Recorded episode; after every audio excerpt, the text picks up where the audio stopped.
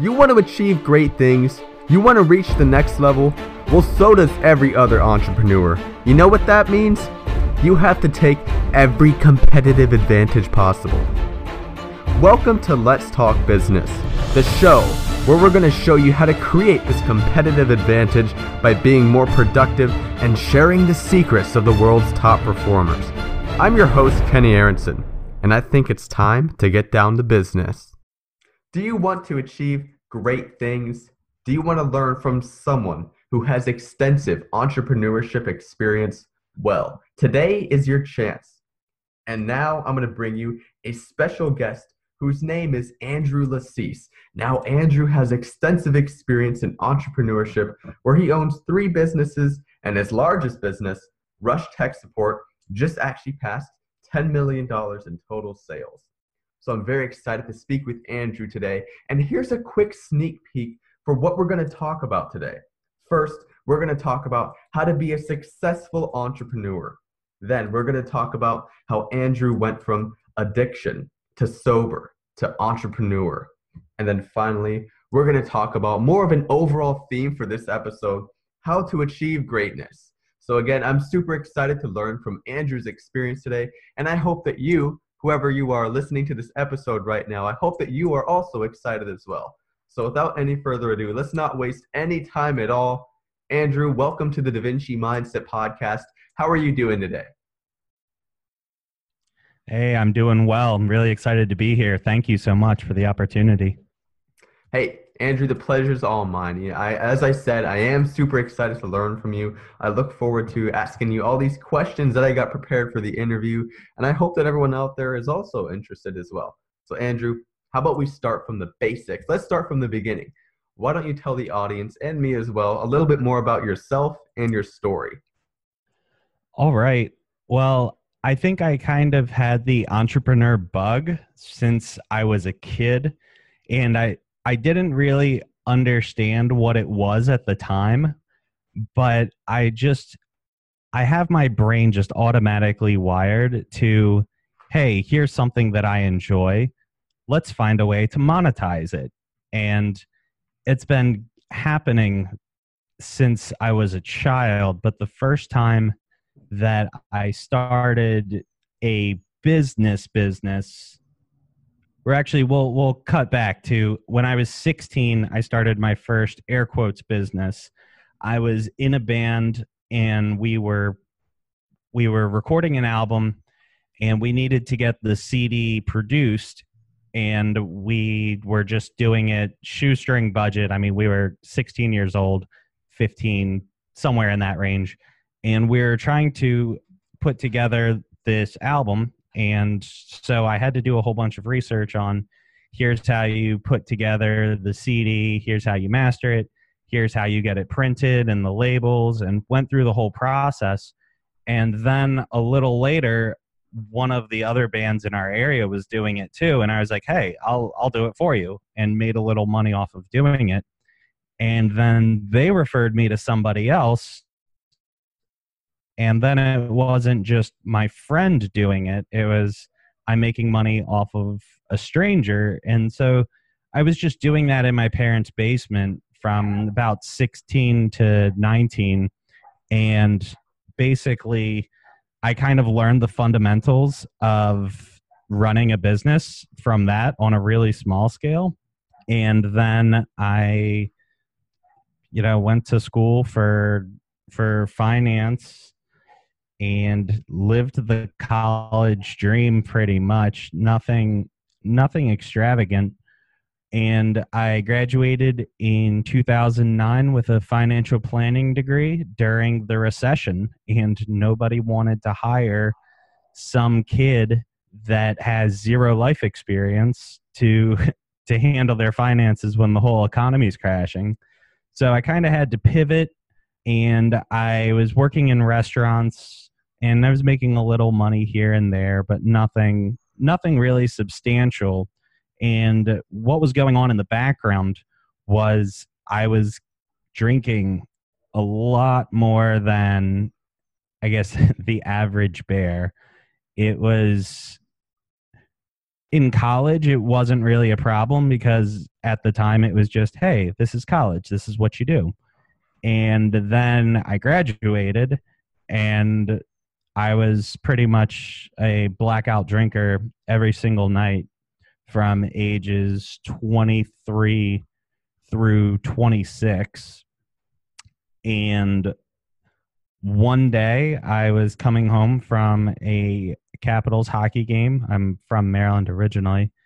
And I got pulled over. I threw up all over myself and got arrested, got DUI, and just this whole nightmare of just everything in the world coming down all at once. And fast forward a bit, I went to rehab in West Palm Beach, Florida, which turns out is the recovery capital of the world. So there's a lot of great recovery, and at the same time, there's a lot of terrible recovery. And what I mean by that is there's people who are turning their lives around for the better, and then there's also people that kind of do one foot in, one foot out and then kind of run everything to the ground. And after I had about a year sober, that was when I started my first company company with an LLC and not just side hustle. And that was how that was when Rush Tech Support started. From the point where you started Rush Tech Support, how was the journey going from there to where it is today? Well, it was it was pretty interesting how that had started. I was originally at a company. If we rewind about six months before Rush Tech started, I was at a company making good money as a technician fixing computers online, which is what Rush Tech does. And a friend just messaged me on Facebook. He said, "Hey, we're starting up this company." Da da da da da do you want to run our IT department? And I told him, no, no, I'm not interested. You know, startups are risky. And, but I was just at a point in my life where I didn't have a girlfriend. I didn't have really anything to lose. I'd been saving money my whole life. And it was kind of one of those like, hey, you know what? I'm going to take a leap of faith I'm going to see what happens and who knows, maybe maybe this will turn into something. Turned out it turned into nothing. The company went out of business in 3 months and the owner went bankrupt. And what what happened as a result of that though, I was really really upset when when he had that family meeting when he says, "Hey guys, don't here's your last paycheck you don't need to come in on Monday. We're out of business. And I was really, really upset when that happened. And my mind kind of jumped to that entrepreneurship, that kind of bug. And I was like, well, this guy's got 500 customers that are paying him $15 a month. And I've been doing all of the work for the last six months. So I can do the work for this company and we worked out an agreement that I'd work for free for him for two months. And after two months, I could start taking the customers when they called in, just say, hey, we've got to update your billing information real quick. It's called Rush Tech Support now. Uh, nothing, nothing serious. And that was that was how it started. Very, very interesting. So Andrew, I'm curious. I want a little bit I want to know a little bit more about the the why.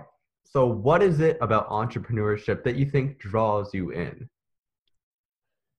I think the big thing about entrepreneurship that drives a lot of people in is kind of that the Tim Ferriss life of, oh, we've got this four hour work week. And when you're an entrepreneur, you can just go on vacation whenever you want. And when you own a business, you can do all these great things and make all this great money and that's kind of the dream that you're sold and that's most people's it's not most people's experience most people's experience they end up working harder for themselves making less money than they did working for that guy who he's an idiot and he owns a business and he's making all the money.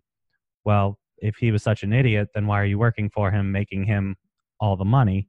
So, what kind of drew me to it was the the idea and that romanticized view of you can work whenever you want and you have all the freedom you want and you can make all the money you want and that was what initially uh, initially drove me to it but then once i got into it i started learning that it's not that romanticized vision and that the people that you see on tv they are the exception not the rule.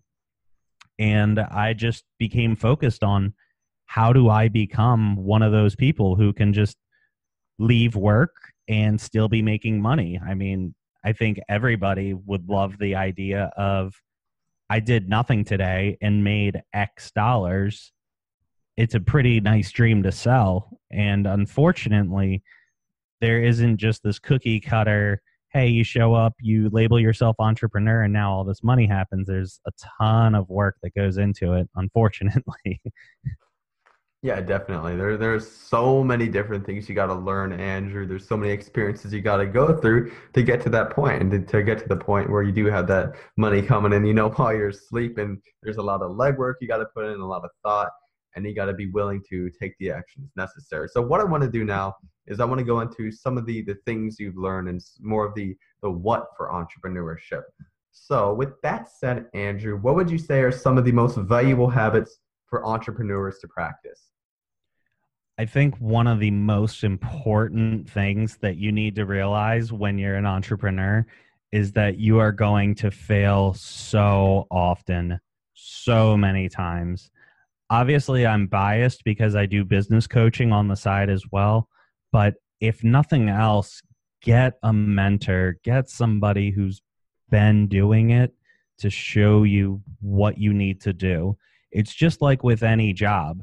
You know, you get a job at Carrabba's, they're going to teach you the menu. They're going to teach you this is how you speak to customers. This is how the system works.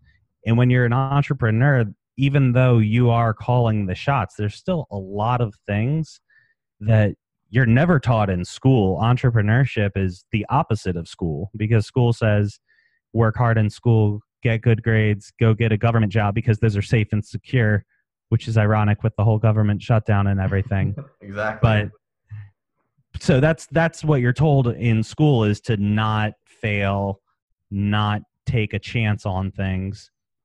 And when you jump into entrepreneurship, it's it's the opposite it is you need to fail and you need to learn immediately because if you don't you only have x dollars you know when when you're bad at carrabba's you're still getting paid when you're bad at entrepreneurship you're losing money so it's very very important and you don't have to be day one having millions of clients but it is important that you understand you need to be doing sales and marketing day one after you have your product established and things like that. And it's never going to be perfect.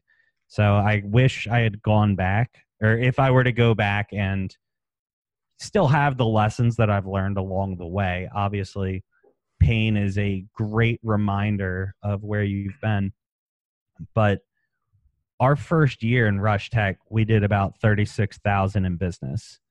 Year two, we did 1.75 million.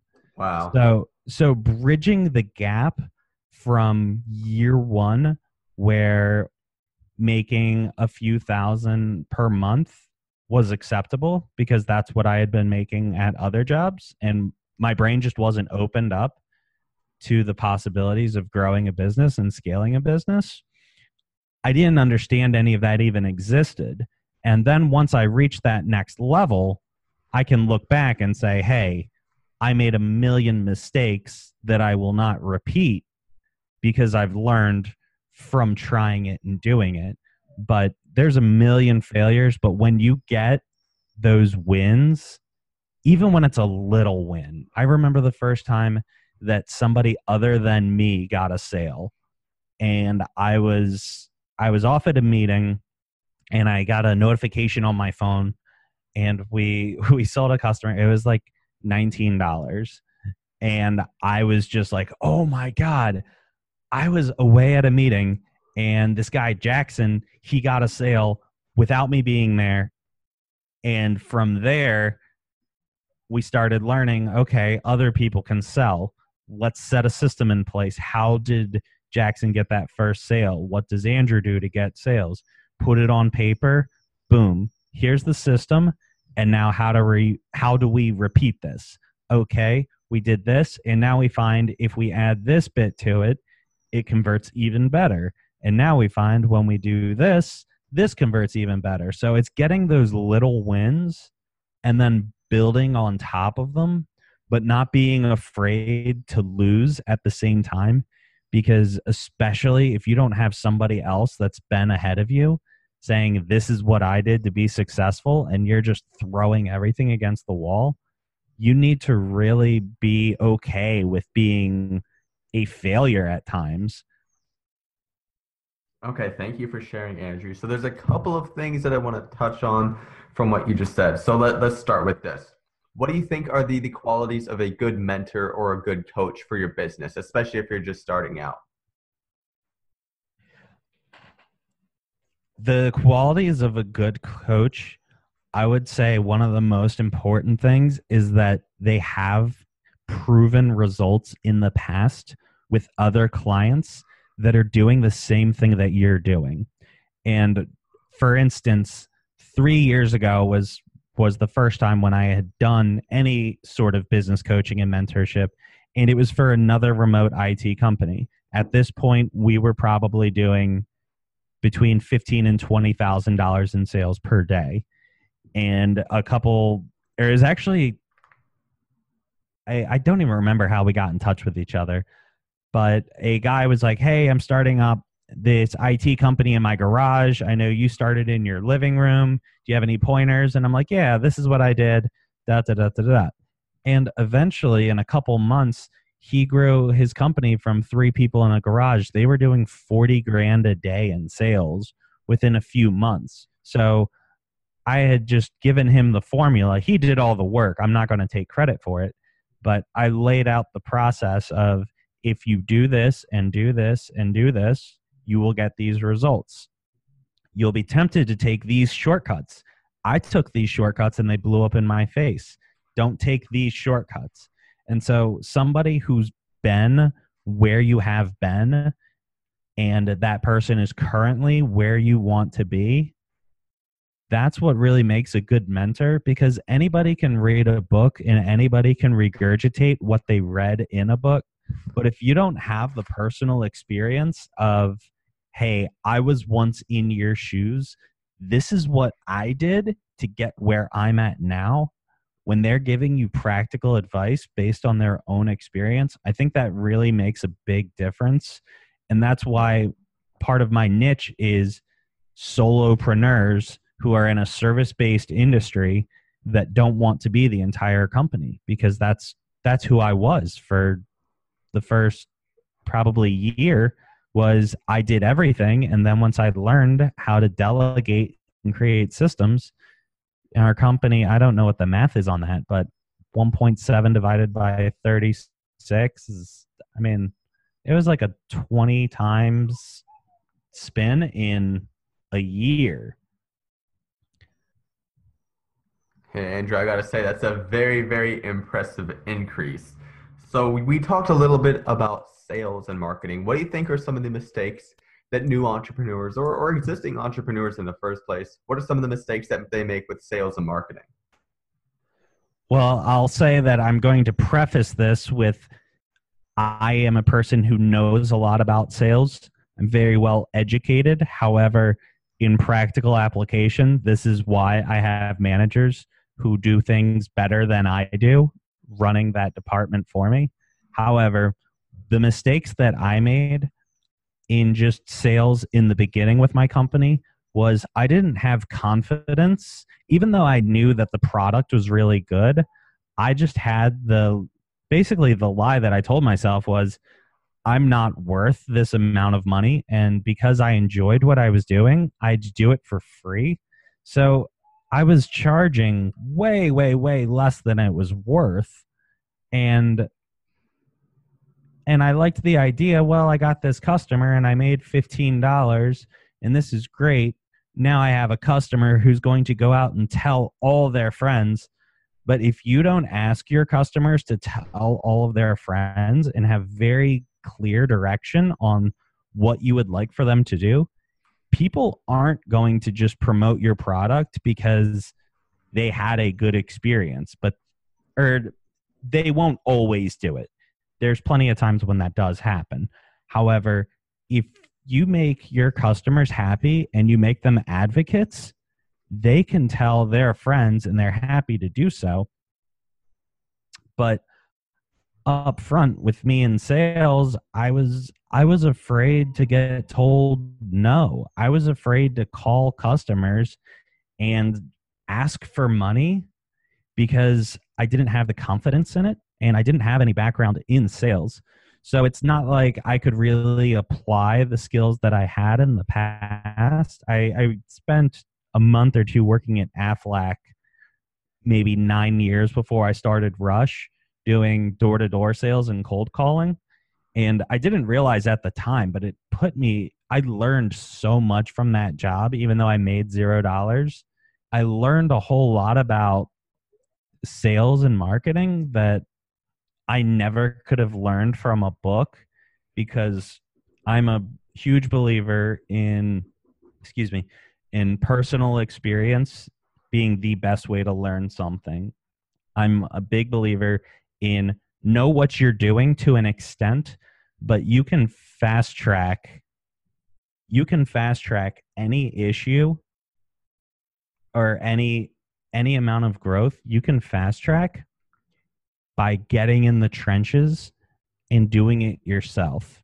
You can be playing with professional athletes and LeBron James can tell you the correct way to dribble a ball and to shoot a ball but if you don't have a ball in your hands and don't have the feel for it you're not going to be able to perform regardless of how much knowledge you have.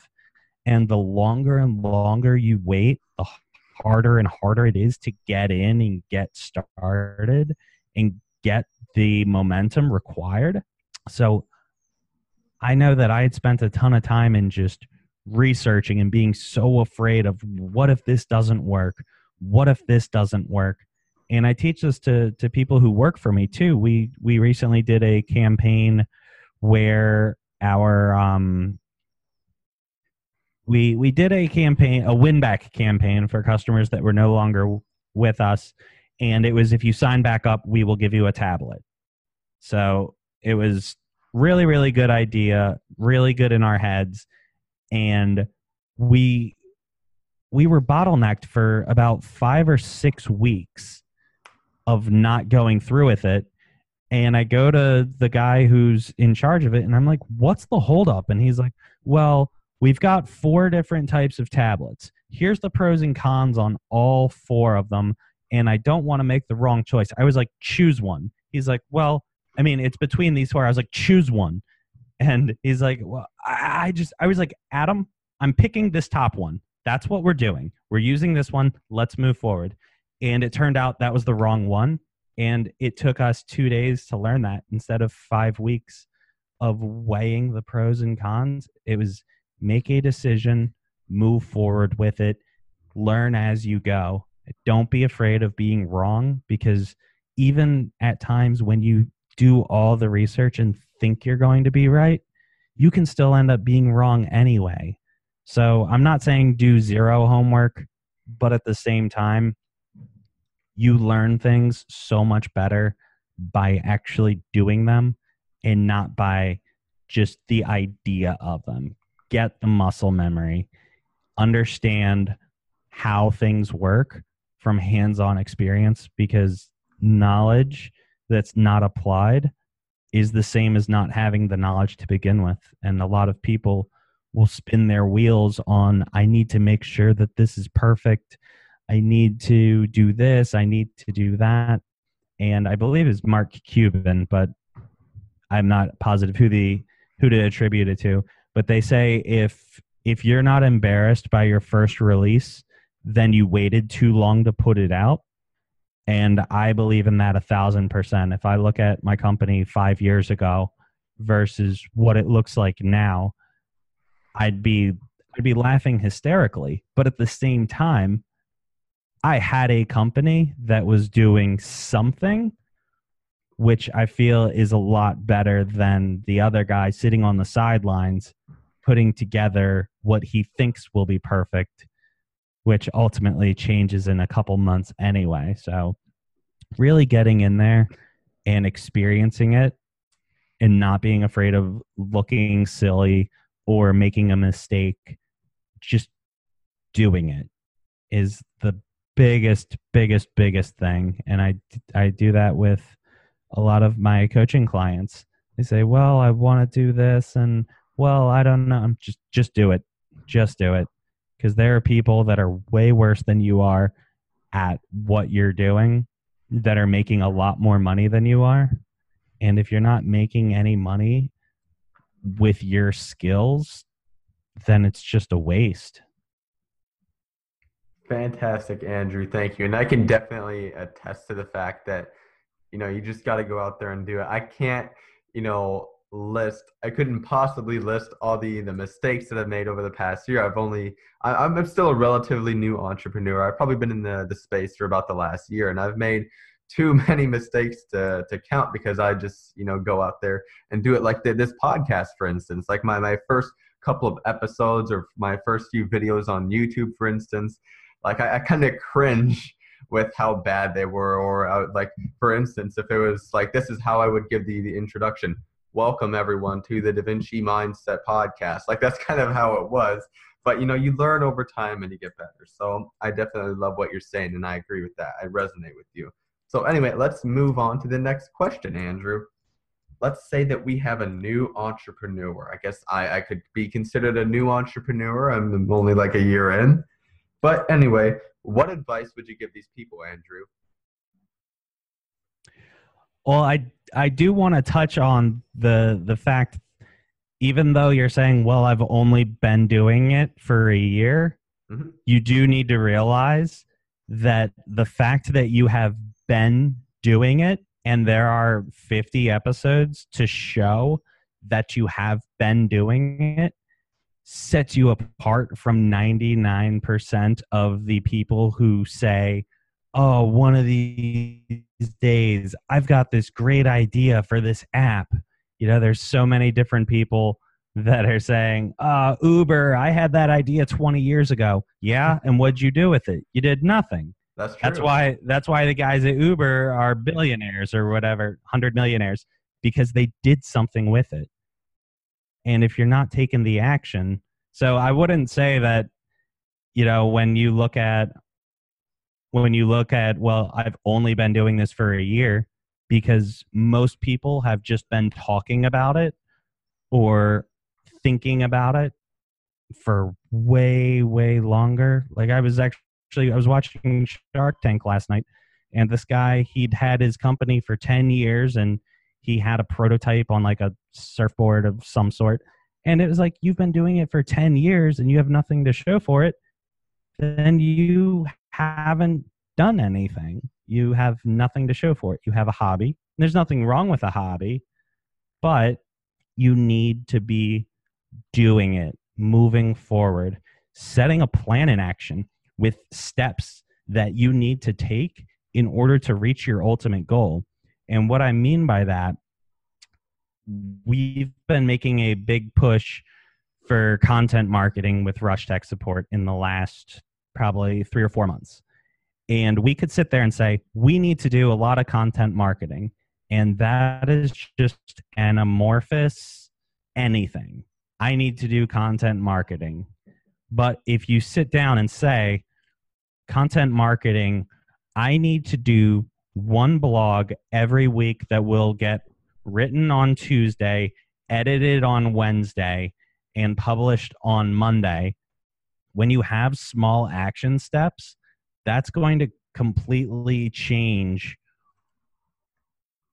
the mindset of I need to put out 52 blogs to on Monday I'm going to publish. On Tuesday, I'm going to write the next one. Wednesday, I'm going to look and make sure that everything was done correctly with a fresh set of eyes. So when you break it down into small actionable steps, you will end up achieving what you wanted to achieve in the first place, but it's not as overwhelming, but you need to plot the course. Fantastic, Andrew. I definitely agree. I think something that I'm gonna I've been trying to do a lot more of for my business is, you know, planning a more in-depth course just to see where I want to go. But anyway, with that said, Andrew, what would you say is the most important lesson that you've learned throughout your entrepreneurial career so far?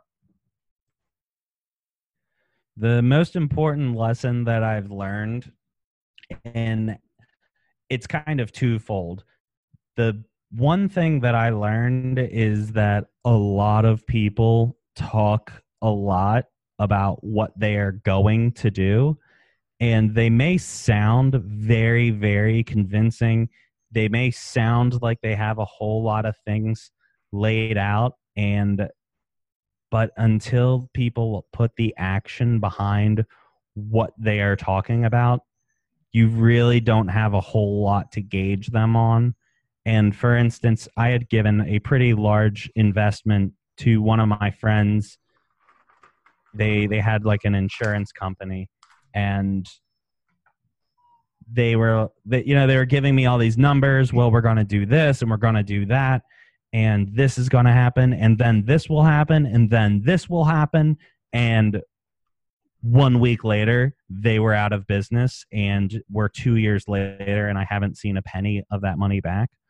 So, as I say, the experience is a great reminder of lessons to be learned. But at the same time, I know that that experience, and who knows, maybe somebody listening to this, maybe they're in that position where they're talking to somebody about an investment for any amount of money and they're like kind of on the fence with it. But if if I were looking at that situation now, knowing what I know, and we can just change the people out, but I would say, what have you done in the past month that would make me believe that this is actually going to happen? Because you can skew numbers and projections, and especially, I know nothing about the insurance industry. So when they're showing me these numbers, I'm really at their mercy. So you can give me a ton of projections and say something to the effect of, if we close at only a 15% rate, then here's the numbers. What if it's really conservative and we close at only 10%? Then look at these numbers. It's a no brainer. We're going to make so much money. But if you have experience in it and you understand that maybe the closing percentage is 0.1%, if you don't have the, the knowledge and experience or seen any past experience, you're not going to know. And unfortunately, you can get taken advantage of, which I mean, I'll I'll chalk it up and say they had the best intentions because I don't want to think that they their plan was to just steal, but at the same time, that's that's the black and white of what happened. You know, if somebody takes money out of your pocket and doesn't give it back to you, that's called stealing. This was just called an investment that went sour the next week because I hadn't done my homework. I didn't know anything about the industry. I just took their word for it. And a lot of people can say a lot of things and it's unfortunate, but I I have learned that and I've done investments since then, but there was a lot more due diligence on my part to make sure that this investment it actually does make sense because on paper you can project anything to do anything and you can skew numbers to make it fit exactly what you want the numbers to say. But you also if you look at just past experience past performance and that's never a guarantee. Past performance doesn't guarantee future results. However past performance does give you a better indication than just numbers and words that people say. I'd say it was one of the big takeaways that I got from that experience. fantastic, Andrew. I definitely agree with you. You got to have the actions to back up the words. But I want to ask you kind of a question. It might sound like it's a little bit out of left field, and I'm not sure you'll have an answer for it. But I'm curious. How do you? How does your experience with sobriety relate to your experience with entrepreneurship so far? Is there any kind of connection there so far that you've made? Yeah, there's actually huge links between the two, and a lot of them have to do with what I've been hitting on, which is doing the work is what matters. It's just like the guy who has read a million books on exercise and the optimal way to do a pull up. And if you take this amount of protein, if you are not going to the gym and exercising and eating healthy, you will never lose weight. If you are not practicing sobriety, and that can take form in there's countless different ways that people can get sober. 12 uh, step groups are a great example where they lay out here are the 12 steps that if you perform these actions, you will achieve sobriety and it can be from alcohol, it can be from drugs, it can be from overeating, it can be from sex, it can be from gambling, it can be from any list of of isms. And the big the big thing that happens a lot of times with people in recovery and sobriety is they will come in and try really hard for a month and then things will be fine and then they will coast. They'll stop doing the actions and then they'll stop getting the results. And entrepreneurship's the exact same way. Every day my assistant gives me my to-do list and i have to answer to her to make sure that i am moving forward and doing what's on my to-do list. Because ultimately i mean i've been fortunate enough to to have a profitable business for the last five years, we've been very successful and I'm very blessed. And there's a lot of good people behind it. But it's very easy for me to get complacent because I have a turnkey operation that generates thousands of dollars every single day, whether or not I even get out of bed because we have the systems and operations in place. However, if I am not moving forward, I know that it'll catch up with me and eventually it'll all come crashing down. And as much work as it takes to get to where you want to be sustaining it is also an action that you have to put forth. So sobriety my first month it was just white knuckling. I can't drink i can't drink i can't drink. And then i got involved in a 12 step group and they recommend you get a sponsor who's essentially a mentor who shows you this is how I stopped drinking or doing drugs or gambling, whatever it is. And these are the actions that I took. If you perform these actions, you will get the results. And it doesn't happen overnight. And a lot of people hate that it doesn't happen overnight. But I'm kind of in the boat now where I'm happy that it doesn't happen overnight because if it did, then everybody would do it. And I mean this uh, as far as entrepreneurship. I mean, I wish that everyone who tried to get sober could get it. And I recently lost a friend last week who died from fentanyl, which is just insane. And he was sober and then he slipped. He stopped doing what he was supposed to be doing and he overdosed and died. And now my friend Ryan, who he was 27, 28 years old, brilliant kid, and now he's dead. And it came as a result of not doing the actions that he needed to be doing. And it's just like in business. You can get complacent, especially if things are good. But if you're not constantly moving forward, you're never going to be able to keep what you have because the things that you get as a result of recovery and as a result of running a business they're all a result of the actions. They're not in spite of the actions. So attending meetings, meeting with with potential business clients, potential partnerships, all these things that that ultimately lead to success down the road. If you stop actively pursuing them, you can coast for a while. However, it will eventually catch up. And one of the things that my mentor says is the greatest way to fail is to get successful. And what he means by that is that we have this tendency to, you know, you reach a certain level where money is no longer the motivator.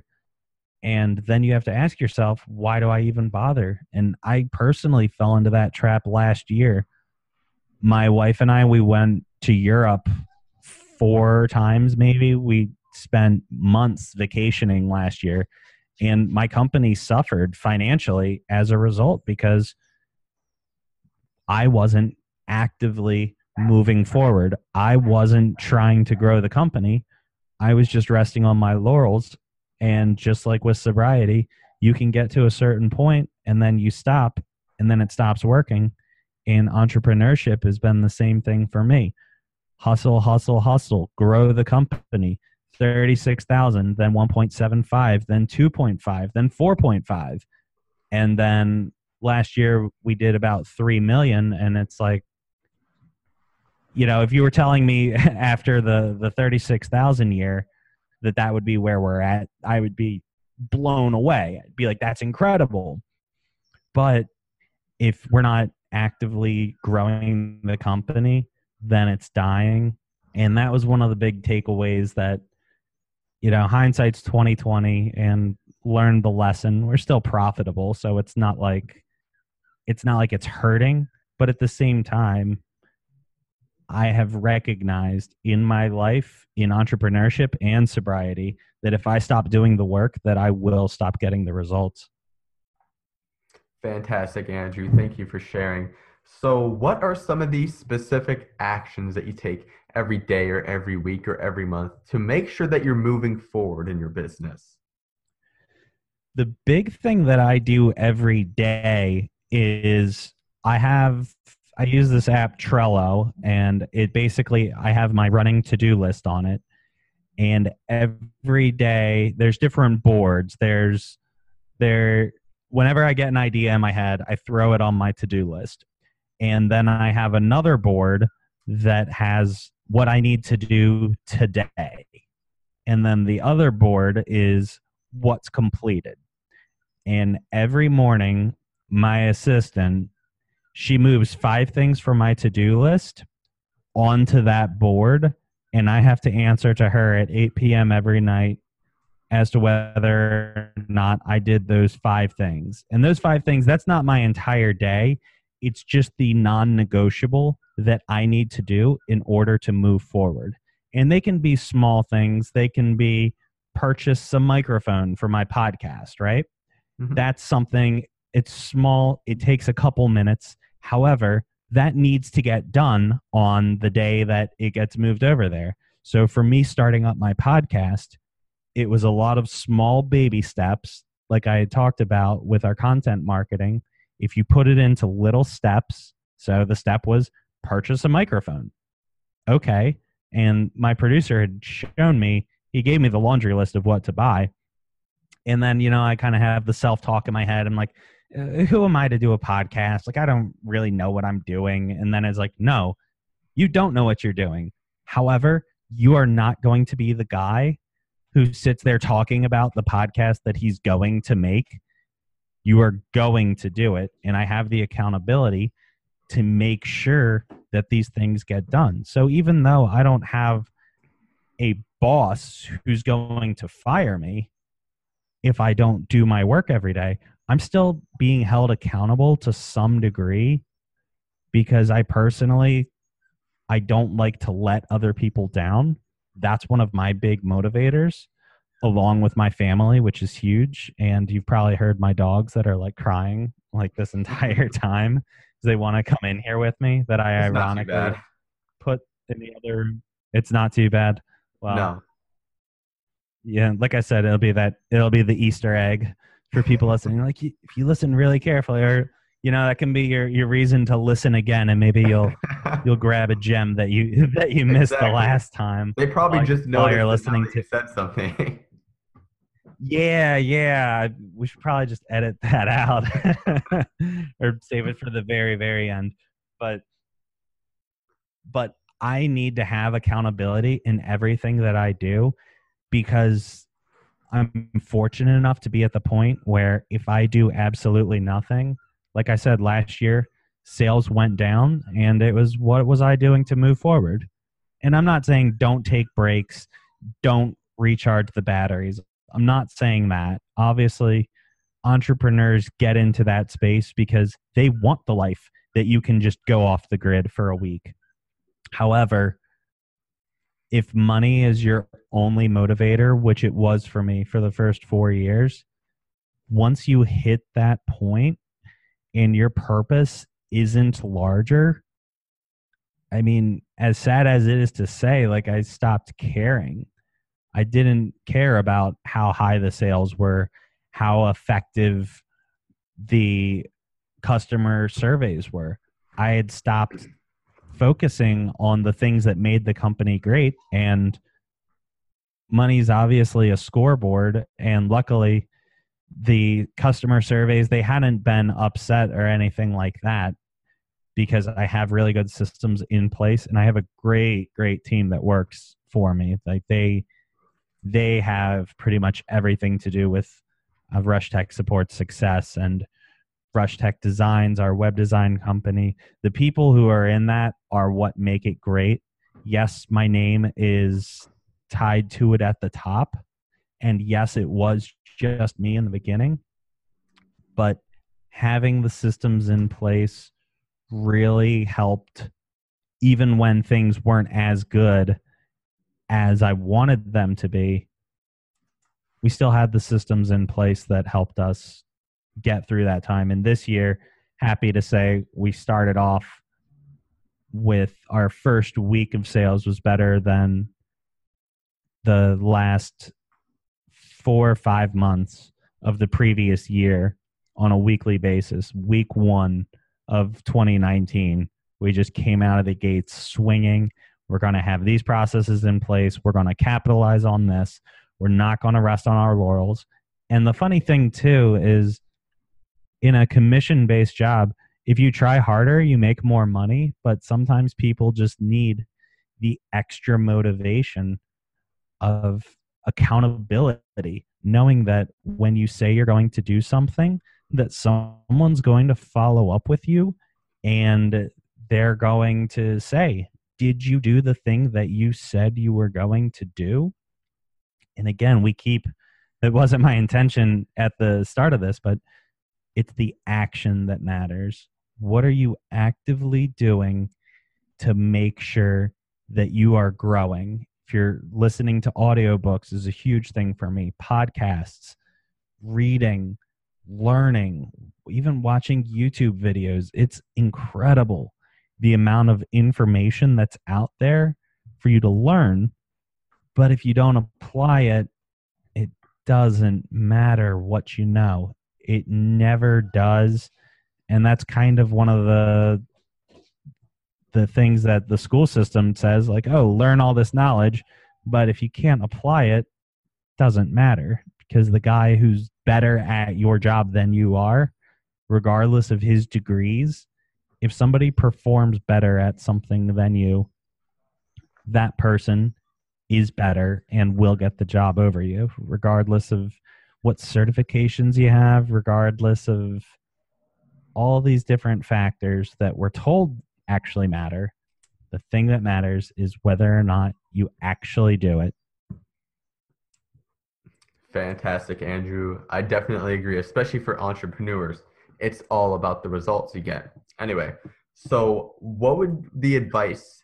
Okay, let, let, let me rephrase. I'm getting tongue tied today. I don't know what's going on. But what is your advice for people in sobriety who want to start a business? If you're in sobriety and want to start a business, I'd strongly, strongly suggest having a year sober before you start. It happened to work out that way for me in my timeline. My anniversary date is March 23rd, 2013, and Rush's anniversary is March 26th, 2014. So, but having that strong foundation in recovery is extremely important because when you are first getting sober, your life is so insanely hectic and terrible. And the drugs and alcohol has been your solution to problems in life. It isn't the problem of why don't you stop drinking? Why don't you stop doing drugs? That's not the problem. That's actually the symptom. The problem is we don't know how to deal with life, and the solution that we have is drugs and alcohol. So if you are not comfortable with, I have lived my life for the last year and learned how to deal with life without drinking and doing drugs, if you just have a few months sober and you're like, hey, time to do literally the most stressful thing you can possibly do, especially if you bootstrap it and especially if you don't have any side hustles starting a company without a solid foundation it's just like that analogy of building a house without a strong foundation it's going to crumble. You may get something that resembles a house up front but eventually over time if you don't have that strong foundation in recovery you can't get to the spot where you can run a successful company because something will happen that slaps you in the face, that knocks you on the ground, and your knee jerk reaction will be I need to drink, I need to do drugs, so I don't have to feel this way. And you can justify in your head, it'll only be once, da da da da da, and then you'll be exactly where you started within a few months. And I see it so often. People get sober early on and ironically, the addict personality makes for a great entrepreneur because you're chasing the highs, and entrepreneurship can definitely generate high highs. Absolutely. The first time we had a thousand dollars looking at our credit card merchant, and I was actually shaking. He's like, I actually made one thousand dollars in one day. That's that's how big my paychecks used to be, and I did this in one day. I remember shaking when we made a thousand dollars for the first time and that was a great great experience and one year later we were running into all this garbage and i lost everything financially had to take out loans in order to cover payroll one year later and you know the high highs and low lows if i didn't have strong recovery i never could have gotten through those points and still been able to have the things that I have today. I would have lost them all without strong recovery. Let's say that we have someone who has a, a year sober, and I didn't mean to cut you off if I did. I don't, I don't know how it sounded on your end. But let's say we have someone who oh, has no. a year sober. What advice would you give to this person after that with the, the strong foundation? All right. So you have a strong foundation and you have my experience is in service industry so i'm just going to say in the example of somebody who has a service company and there's a million different things but that's definitely my niche is people running service based companies so we'll just say you're a handyman right you can fix anything in the house. You can hang a tv you can put together a table. You're a handyman and you decide i'm going to start my own handyman business. I'm tired of working for this guy doing all this work for him. He makes all the money. If you are going to start your own company, make a business plan.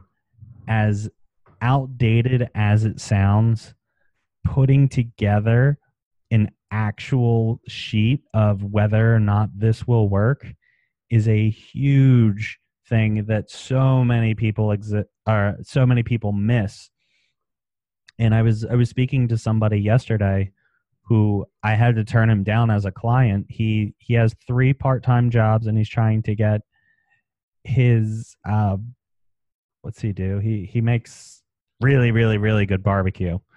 and he's trying to get that off the ground.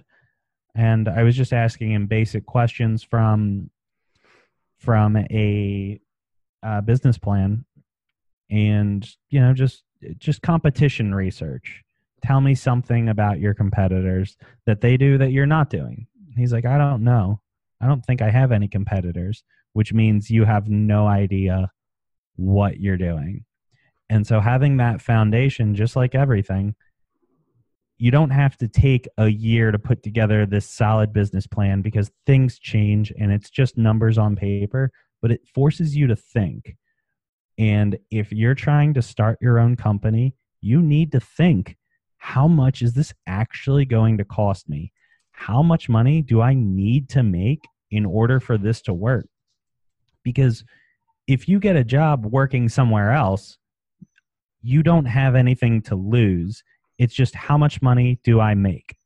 And if you have a bad day at work and you're on salary, you will get the exact same paycheck regardless of whether or not you had a good day, you had a bad day. Your whole life, when you've been getting paid by other people, that's what you're used to.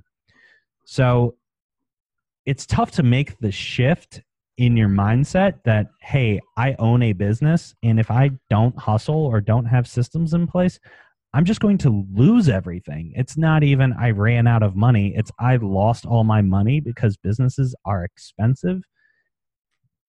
And if you don't have the right planning that was honestly one of the turning points.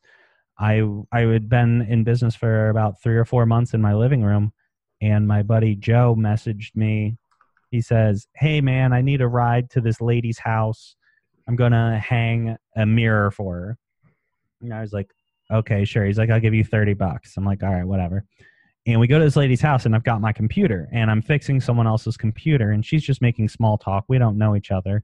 And she's like, Oh, what are you doing? And I was like, Oh, I fix computers online.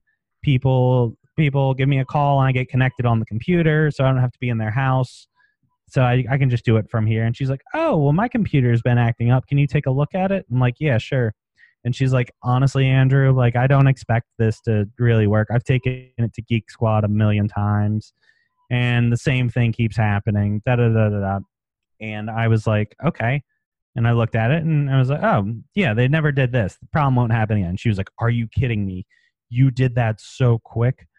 She was like, how long have you been in business? And I was uh, a couple months, da da da. And she's like, well, what's your break even point?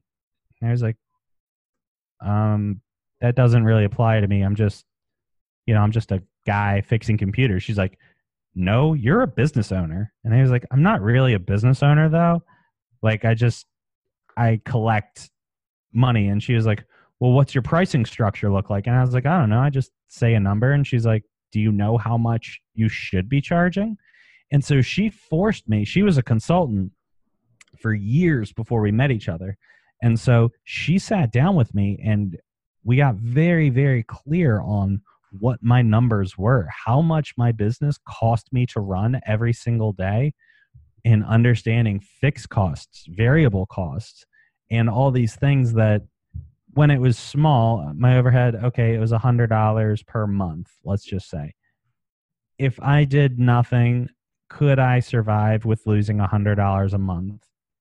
Yes. And is it difficult on a side hustle to make more than $100 a month? It's not that difficult.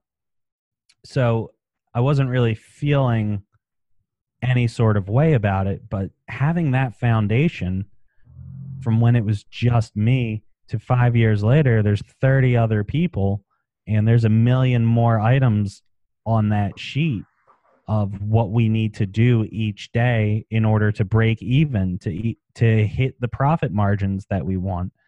I have an exact number for all of that and i had no understanding of any of that before i got started and it was just very very fortunate that i ran into chris who showed me so many things. And now i know that when i started the company in my mind i was like i'm good at fixing computers therefore I can own a business.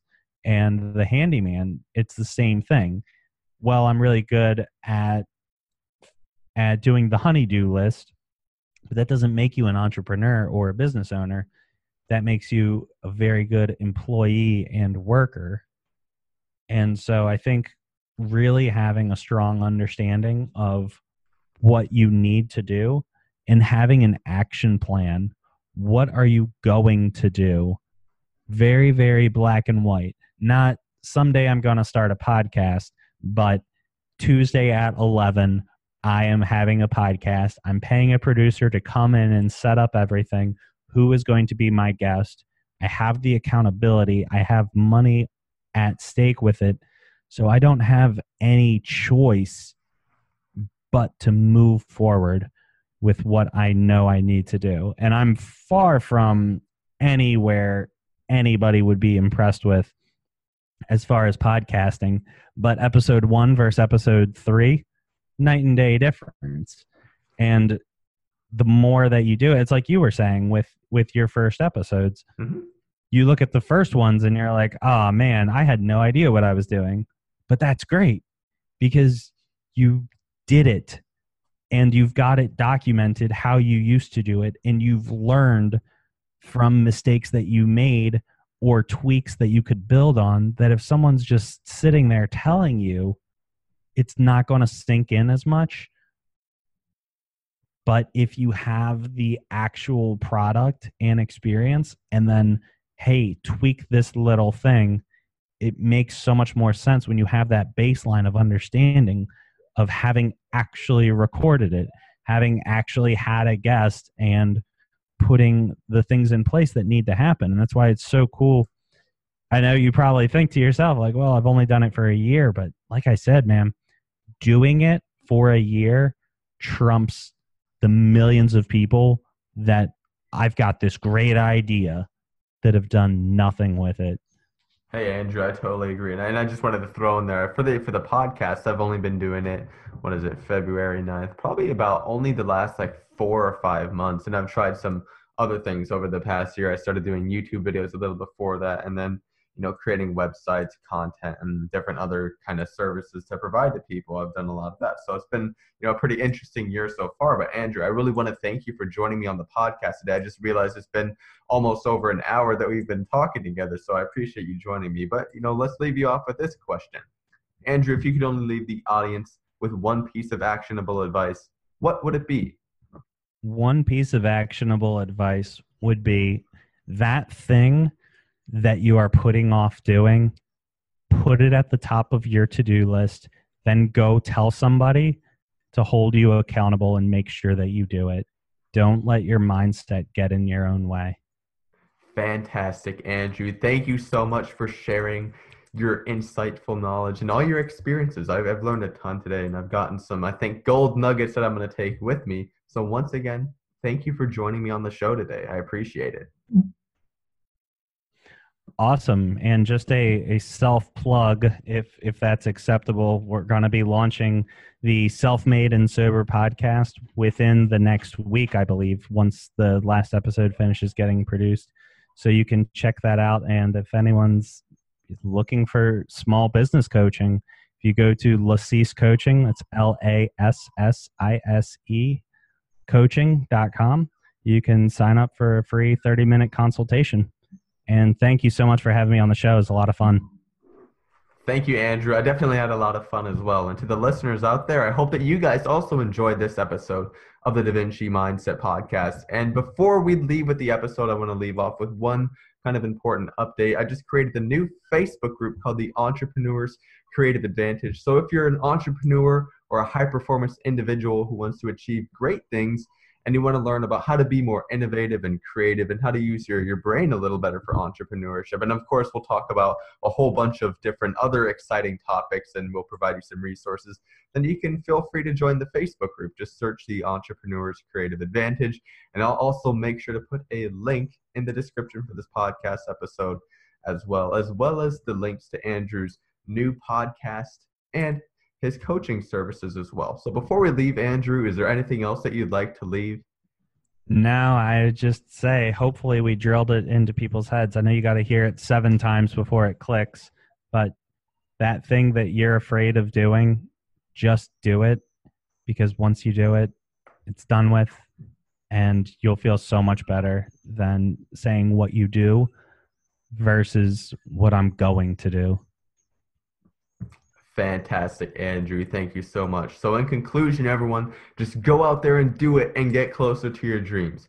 And with that said, that's going to wrap up this episode of the show. And until next time, we'll catch you on the next episode of the Da Vinci Mindset Podcast.